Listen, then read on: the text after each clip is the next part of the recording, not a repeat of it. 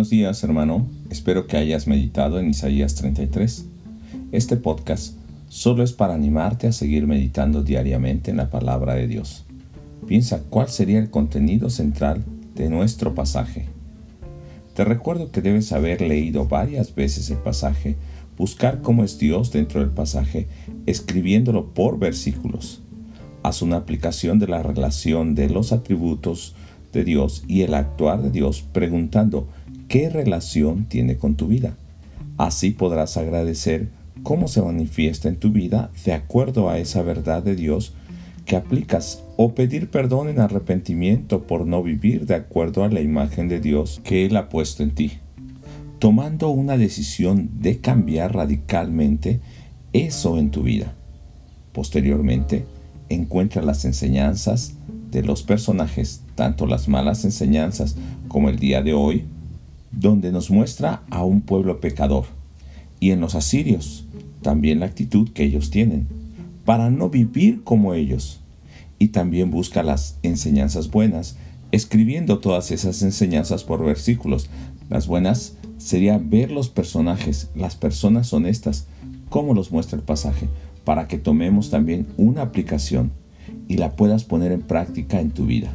Habiendo hecho esto, haz una oración puedes ahora también poner el contenido central en la parte de arriba.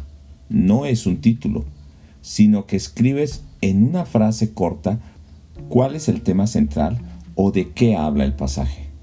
Hoy, en Isaías 33, Dios dice a Siria que como ellos han destruido y traicionado sin que ellos sean destruidos o traicionados, porque rompieron su tratado de paz con Judá, por eso así serán destruidos y traicionados cuando terminen de hacer su maldad. En este contexto, la oración de Isaías es que Dios tenga misericordia porque esperan solo en Él, que Él sea su fortaleza y salvación, pues cuando Él actúa, sus enemigos corren a su voz, cuando Él da un paso, sus enemigos huyen. Así pasará con los asirios cuando caigan.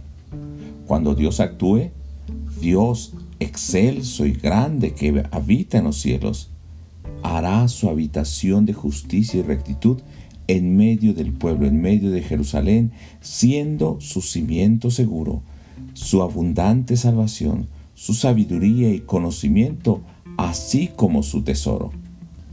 Ahora su tierra se encuentra desierta en sus caminos, porque los asirios rompieron el pacto de paz, saqueando los valles y los montes, por eso Israel y su ejército está desilusionado y están llorando. En esta condición, Dios el Señor mostrará su poder y fuerza para que Asiria reconozca el poder de Dios y también Judá reconozca a Dios. Los pecadores de Jerusalén, acostumbrados a vivir sin Dios, son los que más sufrirán. Están acostumbrados a defraudar para obtener ganancias traman asesinatos, son fácilmente dominados de la tentación, tiemblan de miedo como si fuego los consumiera, como una enfermedad que los devora. Por el contrario, los honestos y justos, que se niegan a vivir como estos pecadores y ni siquiera escuchan sus malvados planes y consejos, ni ceden a la tentación, habitarán seguros en las alturas, Dios como roca será su fortaleza. Tendrán alimento y agua suficiente. Y recuerden que ellos viven no solamente en el asedio del enemigo, sino en un lugar desértico y para ellos esto es importante, el alimento y el agua en abundancia. Pero sobre todo, verán al Rey en su hermosura, la gloria de Dios. Verán todo el mal que pasa hasta que los enemigos asirios se vayan y verán nación como un lugar de fiesta santa, tranquila y segura. Verán al Señor Todopoderoso como un río de protección entre ellos y sus enemigos, que no pueden cruzar ni en sus más poderosas embarcaciones. Y en medio de este pueblo, que ve a Dios así, Dios es su juez, su legislador y su rey que cuida y salva. El pueblo de Dios tendrá victorias sobre los enemigos y tomará sus tesoros. Inclusive los minusválidos recibirán su porción. Este pueblo ya no se considerará indefenso o enfermo, porque el Señor Dios mismo perdonará sus pecados. ¿Podemos decir amén a esto?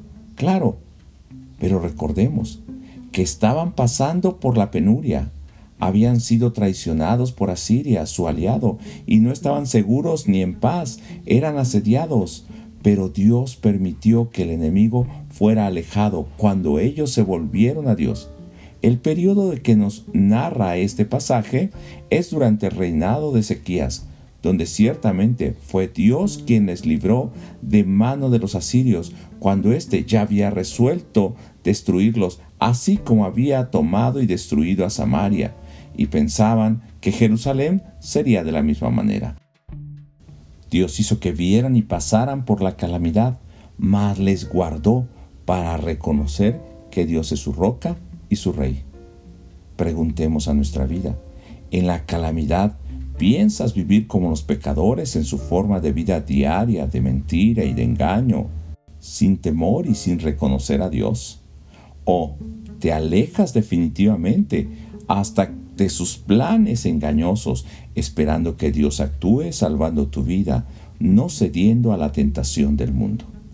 Espero que Dios sostenga tu vida en estos meses tan difíciles, para que después, como los honestos que temen al Señor, veas el mal pasar teniendo la victoria de Dios sobre este enemigo.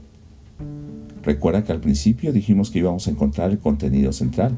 Pregunta, ¿de qué habló este pasaje? Para mí el contenido central es que los honestos que se niegan a vivir como los pecadores verán al Señor Todopoderoso que perdona sus pecados. Al final del capítulo nos dice en el verso 24 en la nueva traducción viviente, el pueblo de Israel ya no dirá, estamos enfermos e indefensos, porque el Señor perdonará sus pecados. Dios te bendiga y mañana nos volvemos a encontrar y a escucharnos nuevamente en esa comunión con el Señor en el libro de Isaías.